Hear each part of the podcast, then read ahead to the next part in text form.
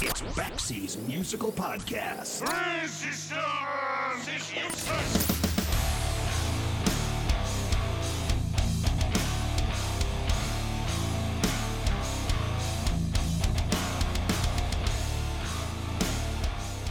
One of the things that seems undeniably true is that music isn't just a series of notes that are strung together.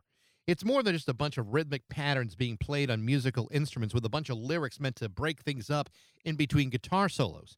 Sometimes music is about history, it's about geography, it's about shifts in culture, it's about a lot of stuff.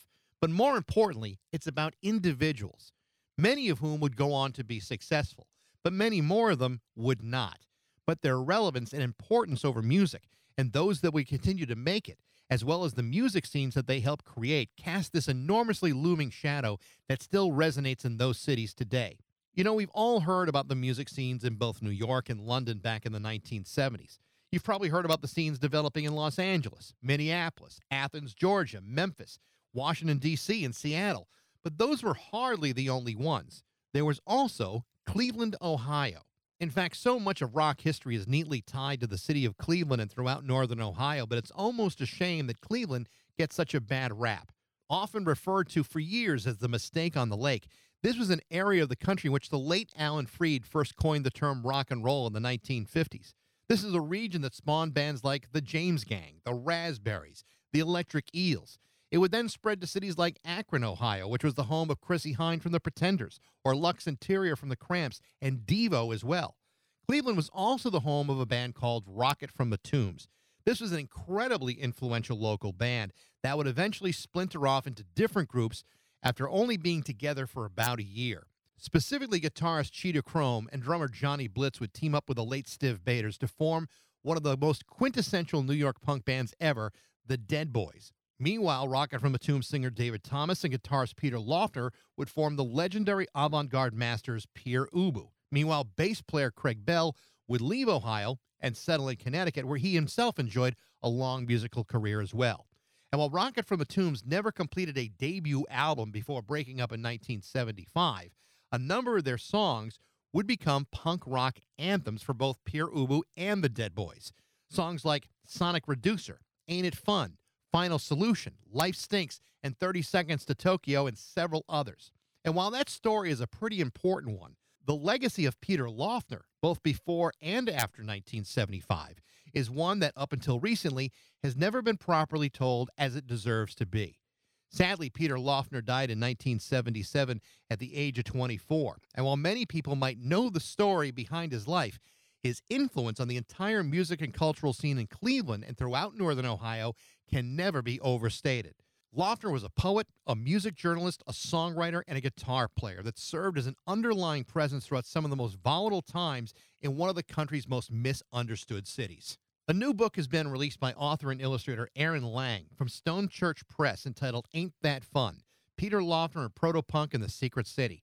It's an incredible story that not only looks at the city's amazing history, it looks at the culture, the crimes, the tragedies, and neglect that Cleveland has endured for generations. Lange also looks at the life and times of Peter Laughner and the significant role he played during his brief and influential life. It's a story about a very damaged soul whose tendency toward self destruction is both incredibly sad, but is a reflection of the city from where he came from. In previous episodes, I've spoken to both Cheetah Chrome and to Craig Bell from Rocket from the Tombs, and in those interviews, we spoke about who Peter Laughner was but we never dove into the details of what makes him such a crucial and iconic figure in American music. Because the truth is, he really was. This is my conversation with author and illustrator Aaron Lange on Baxie's Musical Podcast.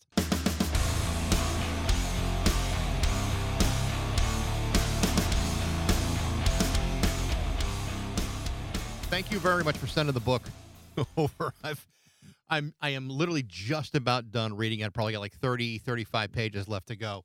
It's really, really you know well done. I mean, you know, first of all, Peter Laughner is like one of those characters that kind of fits into a much larger story, but he's always a name that you know I've always associated with Pere Ubu and and and others.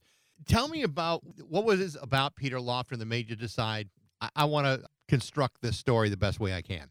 Well, I'm from Cleveland, and I remember you know, as like a teenager, living in suburban Cleveland, I had these very like outdated fantasies of like exciting New York. you know, in my mind, it was still like Andy Warhol's factory and CBGBs. I didn't know who Giuliani was and what gentrification was. So, you know, I wanted I wanted to escape where I lived. This is the late 1990s and go to New York or go to London, you know, and just Cleveland just seemed like this dull place to get out of. and then Rhino Records put out a collection of um, post punk music, uh, an anthology on CD, which I bought like at the local strip mall. And I was listening to that in my teenage bedroom, and this one song jumped out at me final solution. Mm. I was like, this is really something. And I'm looking at the little booklet, the little liner notes, and it says these guys are from Cleveland. And I was like, really? Like something really cool came out of here? and that just, I don't know, that just really had a strong impact on me. And it would be years before I learned Peter Laughner's name, but I liked Pere Ubu.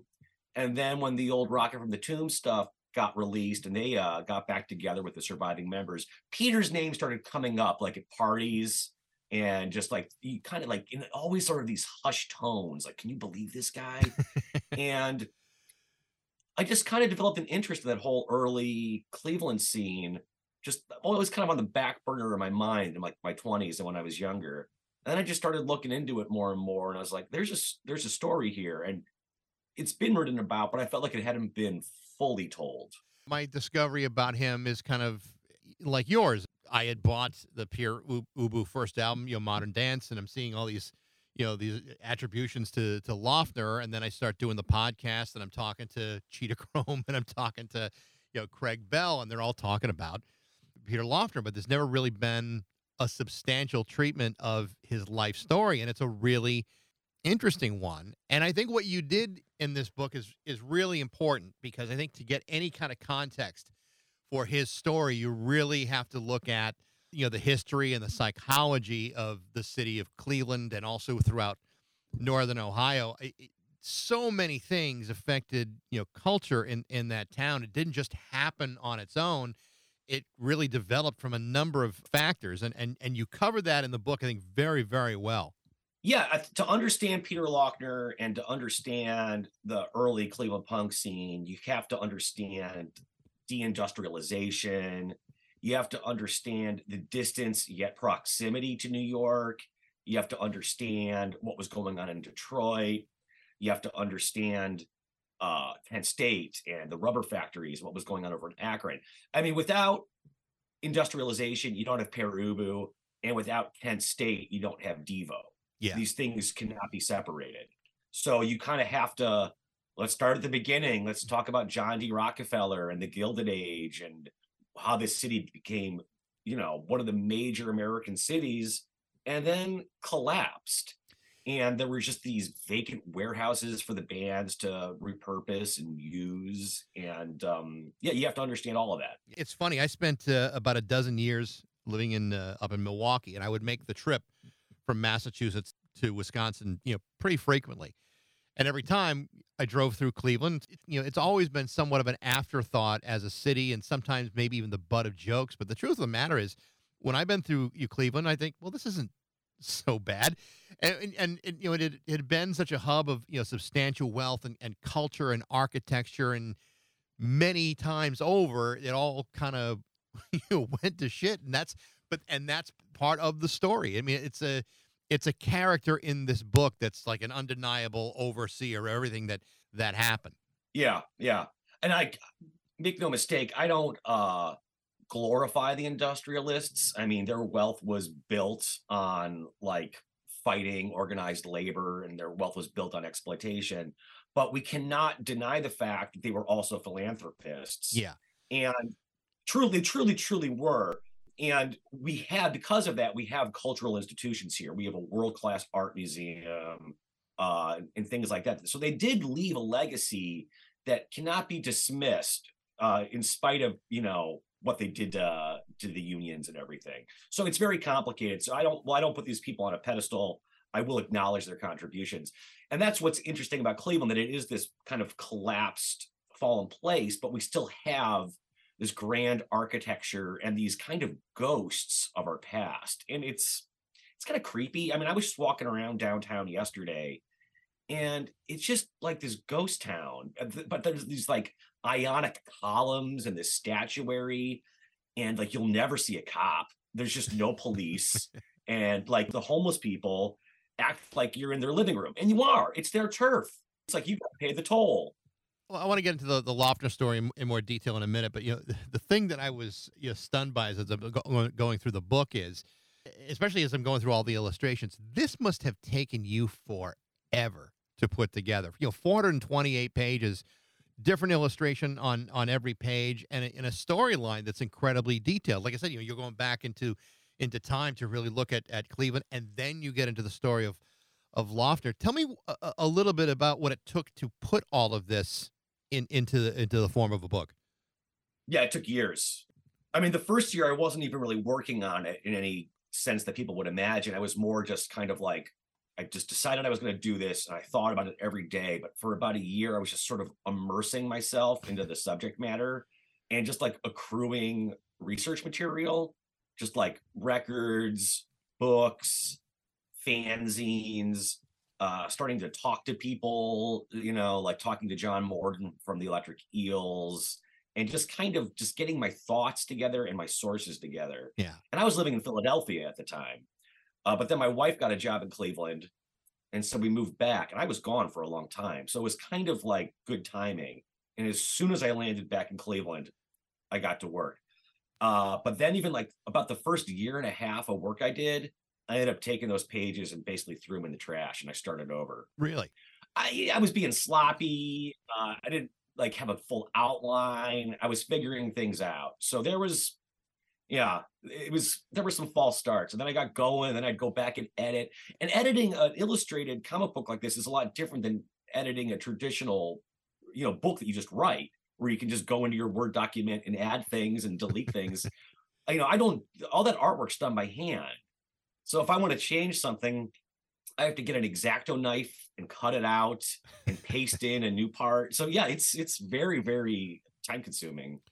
This is true of every music scene there's ever been in, in America. You know, there's you always have this regional culture with a lot of cities, whether it's you know New York or uh, you know Chicago or L.A. or London for that matter and and it's very easy to think about music scenes in terms of well who was successful out of that scene. But the fact of the matter is it's more often about the people that were outside of that sphere of success. You know Laughner is kind of one of those guys. There's very very few recorded products that he that he recorded. But you know his his presence in this story and throughout Cleveland during the 70s is it's undeniable.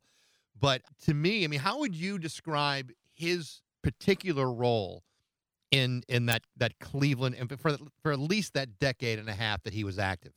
That's it, it's an it's a difficult question because Peter Peter was a real chameleon, and you get this sense in talking to different people who knew him. They like he showed different sides of himself to different people, and it, some people you'd think, okay, he was phony or a poser. I don't think that's true. He was just very complicated. So Peter was also, you know, we have this image of him as this like punk rock figure, this punk rock architect, and he was. But he also was a folkie. He played on the folk circuit. Uh, he wrote a lot of poetry, you know, and he was also a music critic. You know, he wrote for Creem and he wrote for the local papers. So Peter was on speed. He did amphetamine and he just had a lot of enthusiasm and a lot of energy. So he was kind of a cheerleader for the scene and he kind of just like encouraged everybody and he wrote about the other bands and him and his wife Charlotte helped like put both like get gigs together and they knew media people like they knew people at the uh the major radio station. The electric eels did not. Those guys were antisocial fuck ups so peter and his wife kind of they were savvy you know? Yeah. for clevelanders at least and they got things going. When i've talked to you know guys like like cheetah chrome and, and craig bell you know, they all kind of say the same thing. This is an, an, a, a very intense, very dark, but incredibly talented guy who was equally self-destructive too. And in the book, you talk, you know, a lot of instances about where you know he's he's focused on on one thing but then the, the alcohol or the or the drugs or you know whatever it may be you know get in the way of him kind of continuing down a lane for for for very long it sounded like that he had just a very restless demeanor about him always into something you know different and in in in multiple different directions I think it was uh, his wife, his ex-wife. They did divorce. I believe she said it just wasn't happening fast enough for Peter, and some of that might have been the amphetamines and just you know his his incredible enthusiasm. But yeah, I mean it's it's amazing how much he did get done in his short life, and it's also just amazing how like brief every project was. I mean, had had Peter Laughner lived just a year or two longer and had he stayed in Pere Ubu even just six months longer, it, would be a very different story. But like he just like flamed out so goddamn fast. It's just it's kind of like we I mean we have this sort of cultural myth about the the rock star who dies young. But Peter wasn't a rock star. He wasn't famous. And he died super young. You're supposed to get famous and then die. and like Peter did, I mean, he died like uh I mean, he was just he was the as Lester Bangs said, he was the first new wave casualty, new wave punk, you know, whatever. So it is kind of an unprecedented thing where it was just like so accelerated. I think you're right. I think he, he lived, uh, you know, a couple more years. You know, his his legacy probably would have been a whole lot more well known. I mean, not just within Ohio, but beyond it. You know, but those that that knew him when they were no longer with him, they felt like they kind of shredded something kind of important, and they were kind of happy to not watch him just completely dissolve over over time. It- you talk about you know the, his his final months and the the health issues that he was having and the inability to you know really do anything. It, it was a, a very very sad end. It sounded like this was not a complete surprise to anybody that spent a lot of time with him that this was the direction that he was ultimately heading in. No, I don't think they were surprised. And I think it's important to stress that, like, and this kind of goes back to what we were saying a moment ago. Peter didn't overdose or commit suicide. He drank himself to death. Yeah. Like the way an old man would. Like, like when Jack Kerouac drinks himself to death. How old, how old was Kerouac? In his uh 40s, when he died? Yeah. Yeah. Yeah. That's young, but I mean, you could drink yourself to death by your 40s. To drink yourself to death uh, in your 20s, I mean, like you almost have to like be impressed. Like that's not that's not an easy thing to do. No, it's not. That actually takes a that takes a lot of patience and time and dedication. right. And I used to have a drinking problem. So like I I didn't I never got hospitalized and I drank a lot. I had a problem. And you know, if I was, you know, and he was going to the hospital a lot. I probably should have got more into his hospital visits in the book, but there's I think there's just so many and like there's not much information. Right. It's just like, yeah, you went to the hospital again. I mean, what are you supposed to say? I've always been fascinated by the whole, you know, Rocket from the Tombs thing. This is a band that uh, that he was in, along with you know Cheetah Chrome and you know Blitz and, and and David Thomas, and you know once the band fractured, and you know again almost nearly no significant recordings when they were together, but you know out of this band came these you know iconic anthems, you know punk anthems, everything from you know Sonic Reducer to Final Solution and you know 30 Seconds Over Tokyo. I mean these are these are massive songs, and you have to wonder, well, what would have happened had Rocket from the Tombs been able to stay together? Because I mean, it, to me, it's just like, well, you know, how how did this even happen that the, that a band like this would exist, and all Right. of these great anthems would that would be born out of it? Right. And it, well, I mean, and so they split into uh, you know, Dead Boys and Pere Ubu, and you cannot think of two groups that are could be more different. Right. You know, they're so that these personnel and then you also what Craig did, because then Craig had his band, the Saucers, as well, who should not be discounted. But yeah, Dead Boys and Pere Ubu are just like complete opposites. So that these guys were in a band together is it was almost like they were a super group but did it backwards. It- you know, one way, you know, Um, P- Pere Ubu is kind of like a, like an art band, whereas the Dead Boys were like a, a band that just wanted to break shit. That's The it- Dead Boys were basically like a Detroit style glam rock band. You know, absolutely. They had the long hair when they were Frankenstein and all that. And they got to New York and saw what was going on and cut their hair. But they were doing like Detroit glam rock, like Alice Cooper, the Stooges, that kind of thing. And the, the Dead Boys, I think, were a great rock and roll band. Absolutely great, especially that first album. As someone writing, they're a little less interesting to me just because, like, okay, they, they rock, they're great. I don't have much to say about that. While Pere Ubu being artier and my tastes kind of leaning in more a pretentious way in general, there's a lot more to examine with Pere Ubu when their lyrics and just the kind of things that David Thomas uh, writes uh, in his uh, his other writings or things he says in interviews. You know, he's kind of from like a European avant-garde tradition, and Peter was to a point too. And there's a lot, there's a lot to really dig into there. I think so too, and I think you know Thomas is one of those guys who you just always remains somewhat enigmatic. It's like you know you don't really know what's going on with him because the the songs can be so obscure and and and not always pretty to listen to. But those first couple of albums uh, by Pere Ubu are amazing. Actually, there's a bunch of albums from that band that are amazing. Their discography is a mess Yeah. because what happens is the last two albums from their sort of like classic period are really, really impenetrable. It's like very dada. There's a lot of just like kind of like almost like nursery rhyme, like like children noises and like bird noises. And I think a lot of people just like they give up, and I don't blame them because I don't really like those two those two albums either. But then they came back and they had kind of like a pop period that was sort of interesting.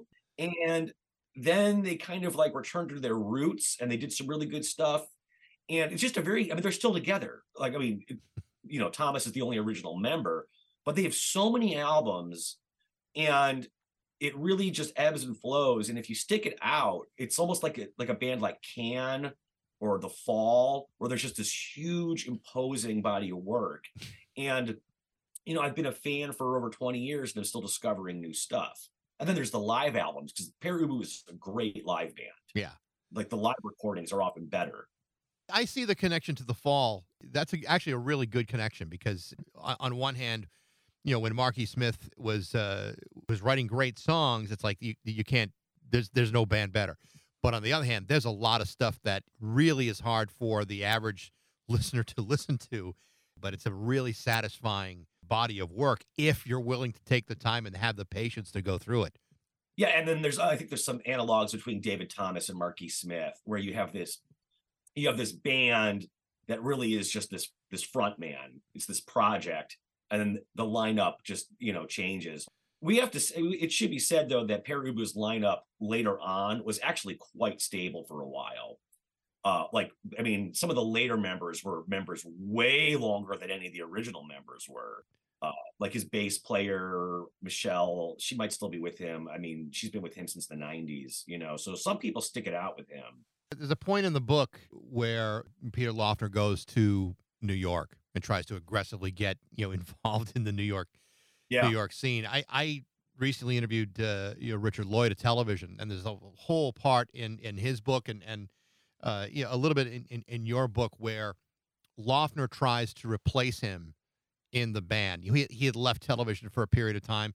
Laughner tries to get in there. It it didn't work, and they wind up getting you know Richard Lloyd again. But there's also some other stories of uh, of him barely functioning in New York. You know, trying to get on stage to play with Patti Smith at CBGB's. I mean, yeah, at that point when he is trying to at least. I don't know if he's trying to legitimize himself in front of in, in, in New York or what he's trying to do, but he just wasn't together enough to make any of that happen. And it sounds like New York was probably a pretty big, embarrassing, traumatic experience for him. I don't. I mean, I th- I think he was, from what I've heard, he was pretty humiliated about that incident at the Patti Smith concert. But he made friends in New York. He and he brought uh television and the Heartbreakers to Cleveland Yeah. for their first shows outside of New York. So I mean, they obviously were like listening to him. They're like, "Oh, okay, you you say something's coming going on over here. Uh, you you know you'll put put together a show. You know they they followed him out, and um, he- you know he hung out he hung out with those people. He he knew them. I'm sure, and they all had their drug problems too. Yeah. And you know Lester Bangs certainly took him seriously. They were you know best friends. But but Lester also kind of knew where he was coming from and said, you know, this guy is he is a legitimate guy. He kind of had that stamp of approval. And yeah, it's a shame. Peter did go to New York a lot, but he only performed there once with Pere Ubu. Yeah. Um, but I don't think Ubu would have gone without without Peter. You know, I think David Thomas had kind of like a fuck New York kind of attitude, which is common in Cleveland. it's it's common through all the Midwest cities. Fuck fuck New Yeah, York should be like on on the on billboards and T-shirts. Yeah, yeah, yeah. One of the things that you did in the book that I thought was really kind of cool was the use of the lyrics from the uh, the song, you know, "Life Stinks." You know, whether it's "Life Stinks," "I Need a Drink," it runs throughout uh, the entire book, and it sums up a couple of things. I mean, one, the the, the mess of of of Peter's life uh, on- on one hand, but it also illustrates kind of that inferiority complex that runs through the city of Cleveland. And, and I thought the relevance of including that in, in a lot of the illustrations was actually really an appropriate, you know, inclusion. I mean, tell me about the decision to to do that. I mean, did you did you think about that, you know, early on in this process, or was it kind of something that said, you know, then maybe I can add like one more thing here? it just so the the book's early stages like um the book began with like a much more kind of nihilistic perspective you know it was Yeah. a little bit more like celebrating like the death tripping and those inelegant life stinks lyrics kind of like just fit that really well but like i worked on this book a long time and i got older and i realized like this is like i'm working on this for a very very long time. Do i want to spend years and have my message be fuck you? And i was like maybe you know maybe i should add a little more to this. Uh and i believe i did but the whole life stinks refrain uh stayed and Yeah. i'm glad it did because it's as blunt and dumb as it is it gets at something succinct and with and there's some irony there Oh, absolutely. But in, but it's an appropriate inclusion. You know, it ties it, it really does tie everything together. You know, his own lyrics, you know, the whole storyline, the history. You mentioned Devo and you mentioned uh, you know Akron and you know the influence that that uh, that they had with things like you know Kent State. You're absolutely right. There would be no Devo without without Kent State. But that like so many other things, you know, in the book appear to be you know really important points in Ohio's history and how you know psychologically people react to their own backyard and their own self point of view. It it it had this enormous effect to the point where I think anybody that had been on Kent State or you know was living there at the time have always been deeply affected by by what happened there.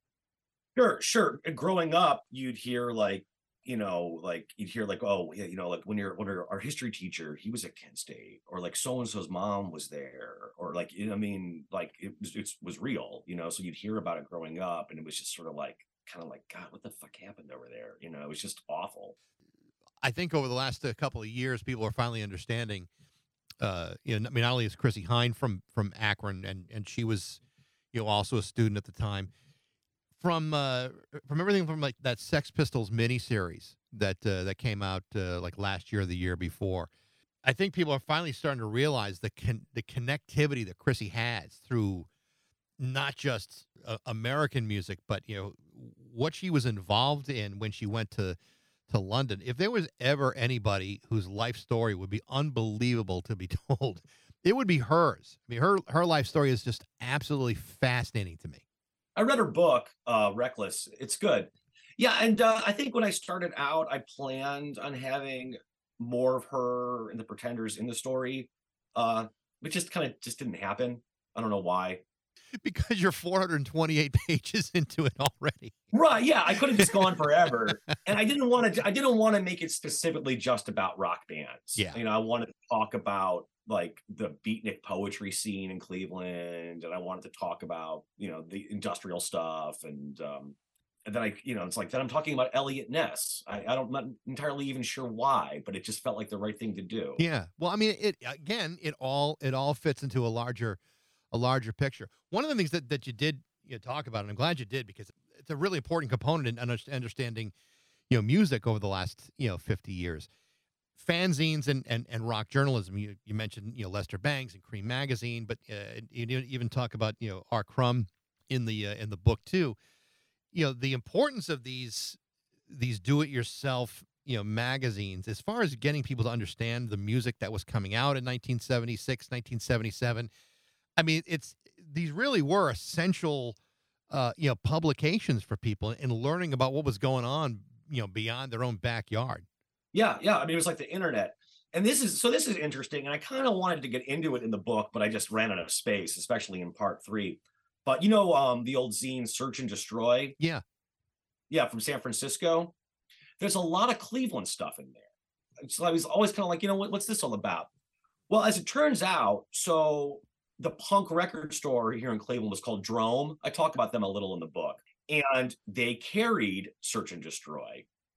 And and then the Cleveland fanzine, which was called Clee, there's all sorts of features and ads for these various San Francisco bands. And like, what's going on here? So it turns out that basically the stuff that was in Search and Destroy about Cleveland was actually like written by people in Cleveland, and they were just like they were almost like foreign correspondents. so between these two fanzines, they were kind of telling each other like, well, what's going on. So you could get San Francisco records in Cleveland, and you can get Cleveland stuff in San Francisco, and it was just this kind of like slow motion uh, exchange of ideas and information. And I think that's really neat, and because you, you can see the trail they left behind in, in these magazines. You know, I mean, I've been doing radio for 30 some odd years, and it's always funny to me when someone says, yeah, there's no good music coming out anymore. You can't find it. You know, no one hears, you hear, you know, there's all these bands I've never heard of. And I keep reminding them that, you know, you know, finding out about new music has always required a bit of effort, you know, regardless of where it was, whether it was, you know, talking to the guy at the record store about what's, about what you like and, you know, what's coming out or what's out right now, or fanzines or you know even if it's rolling stone for that matter it always requires some level of effort to find out well what's really going on. And i think like you said it's it's kind of like the internet. I mean it really was kind of like a social media before that ever happened. And it really informed a lot of people's you know palette of of uh, uh, taste in music. I mean that they they served such such an important role not so much because people were reading them but it influenced your next door neighbor and then you learned about what he was listening to and it just it, it's like a big giant you know amway pyramid of of, of information and and then you know education yeah, it's right. You know, people complaining about there not being good music. People do the same thing with books. Oh, there's no good books anymore. Yeah, there are. They're from smaller publishers. I- I- you're not going to find them in, in Borders. yeah You might not even find them in any stores. But there's been a real renaissance of like uh, small presses uh, putting out because they're just the publishers. The big publishers do suck. They are putting out the same old crap. And but there's people are responding to that, and there's like definitely a DIY thing going on even though people don't necessarily talk about it in those terms and like then like the media but they don't they don't get reviewed this like the distributors don't pick it up so the stores don't pick it up but it doesn't mean it's not happening you just have to kind of look for it Well, I want to ask you a little bit about that because I mean you're the co-founder of, of Stone Church Press, which is a it's a relatively new company. I, th- I think you started it Yeah. like last year, maybe the year before. I mean, it's a it's a pretty Yeah. new new company. But the you know what you've put out, I mean, you visually beautiful books, and and and yours is no exception. I mean, I. I, I love the illustrations that uh, that were put into this, and I think you know self-publishing this, it's a it's a big ask to put out something that's taking you this long to do but everybody else is doing DIY businesses now, and you know why wouldn't you do it?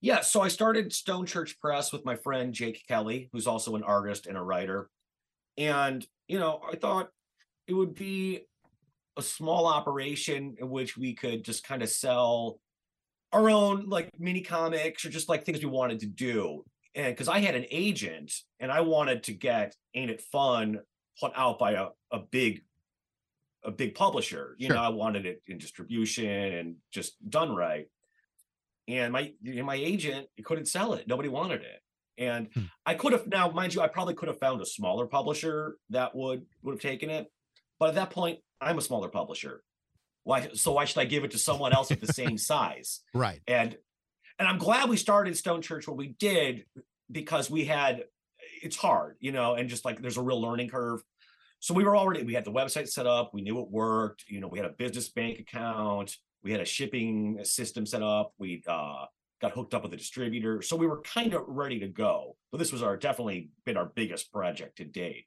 It- but it's still started from square one with a book this size. And I don't just mean the size of the book, but I mean the size of the print run and the publicity and everything. We would have been just in over our head. But we had a nice trial run of a year of selling smaller books to get ready. Well, I mean, it like I said, it, it's a it's an amazing story, not only just of, of of Peter Laughner, but you know, really kind of understanding about Ohio and about Cleveland and about you know the role of the place. I mean, I mean, you're talking about you're talking about everything from you know Alan Freed to the Raspberries to Devo to you know Pere Ubu. You know, all of this is going on. It's a really substantially rich region that so much great music has come out from. And to understand any of it, you know, this is like one of the first books I've read that even addresses what really went into Cleveland and his reputation for for rock and roll. Right. Yeah. Because it's not just me being like navel gazing, like, oh, I live in Cleveland. Let me write about Cleveland. But like Alan Freed, the, like the term rock and roll was coined here. So uh, there's are very legitimate reasons to explore this in depth. Like it's not just like a regional interest book. This is a book that anyone could find interesting. You know, like people who don't live in New York like to read about CBGBs and the Velvet Underground and what was going on there and I think some of the the publishers though they're in New York and they're like, oh, Cleveland, you know, pass. you know, they're they're elitists. Well, I'm I'm sure you remember this, you know, when the uh, when the Hall of Fame was being planned in uh, in Cleveland, and and there were all these people saying Cleveland, why, of all places, why is it in Cleveland? And and the history of rock and roll is, you know, Cleveland plays a huge part in that, and you know those that you know did any you know historical research or understood the story behind it said okay it does it does make sense but i'm pretty sure most of america doesn't realize you know how deep it goes in cleveland so you're you're you're you're half right. There is like a uh legitimate cultural claim to why we have the Rock and Roll Hall of Fame. Uh Alan Freed just being part of that. But what it really comes down to in reality is Cleveland wanted it. Yeah. And they fought to have it. New York didn't care. New York, the the the, the people in charge of zoning commissions and whatever in New York, they don't they don't need another museum. They don't need to boost tourism. They had they had no skin in the game. But the the people in political influence and power in Cleveland saw an opportunity, and so they fought and campaigned to get the Rock Hall. You know, smartly, I suppose. yeah People people visit, they talk about it. People say, "I went to the Rock Hall. My dad loved it." You know, it's always like their dad. Uh, it's a nice it's a nice museum. It really is, uh, and they have a fantastic archive, which I made use of in my research. A fantastic archive as far as the Hall of Fame itself and who gets inducted, I don't I don't give a shit. Yeah. And when people like complain, they're like, "Why? Why is so and so in? And why? why is it so and so?" I'm like, well, you, "Why are you paying it?" It's like you get. It's like the Academy Awards. I don't care. I don't need some like cool independent film I like to get Best Picture. Right. Just like I don't need The Fall to be uh, recognized by the Rock and Roll Hall of Fame. It's it's absurd to me. I know, but I, I. I think people get you know so passionate about the bands that they love, and they would like you know that, that there's a part of them that would like to see somebody else acknowledge and validate that feeling over over a particular band. But I agree with you. Ultimately, it, it's it's it's not that important whether you know Joy Division gets in someday or doesn't get in.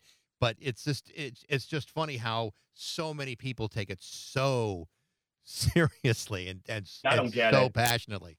yeah, it just seems like boomer Beatle fans. But, but, then- the, the punk people do it. You see that? Like, why is, is Devo even in now? I don't even remember. I I remember like people really bent about Devo not getting in. Yeah, I don't know. I actually I don't even I don't believe they are. But yeah, I don't know. I know they got nominated. Yeah, I just. I just don't know if they they won. I mean, I think what people what really pisses people off is just this uh like the the political parts of excluding you know some people that probably should be in, and then you know turning a blind eye to people that probably have no business being in there. I think that drives people a little a little batshit. Well, Everyone, it's funny. You look at like the early history of it, and they're like always putting in these like obscure, now obscure, like doo wop and like early rock and roll groups that no one knows now because it's like, well, these people were really important when they were doing this, right? and they are Hall of Famers. But then, like, you know, that doesn't put that doesn't make any money or generate enthusiasm. and so and it's a lot, a lot of the, a lot of the times these are like black groups. Uh, Yeah. So there, and some there's some very deserving early groups that have been ignored just because it's not Fleetwood Mac, and there's no how do you how do you trump it up into uh something that makes money? I, I've I've been in the Hall of Fame twice. The first time we got caught in a uh, in a blizzard in Buffalo, and we got to Cleveland with like 35 minutes before the Hall of Fame closed. And so, so you know that you start at the top of the building and you work your way down. The first time I saw it, I saw the uh, the entire museum in exactly 22 minutes.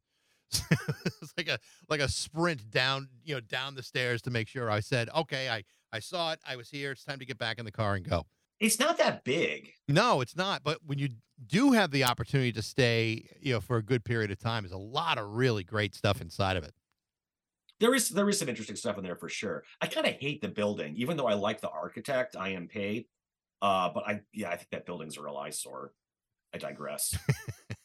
Well, Aaron, this has been uh, really cool. Like I said, I've, I've enjoyed the book a lot. Ain't it fun? And uh, I wish you best of luck with it and, and, and other projects because I think, you know, what you're doing really very cool. Thank you. Aaron, thank you very much for the time today. Appreciate it. Yeah, it was my pleasure. The name of Aaron Lange's new book is called Ain't It Fun? Peter Laughner and Proto Punk in the Secret City, published by Stone Church Press, and it is awesome. Thanks for listening. I hope you enjoyed it. If you did, feel free to like it, share it, rate it, tell all your friends about it, and be sure to check out the latest updates on Facebook, Instagram, and TikTok. You can also email me at bax at rock102.com. I'd love to hear what you think. And thanks again for listening to Baxie's Musical Podcast.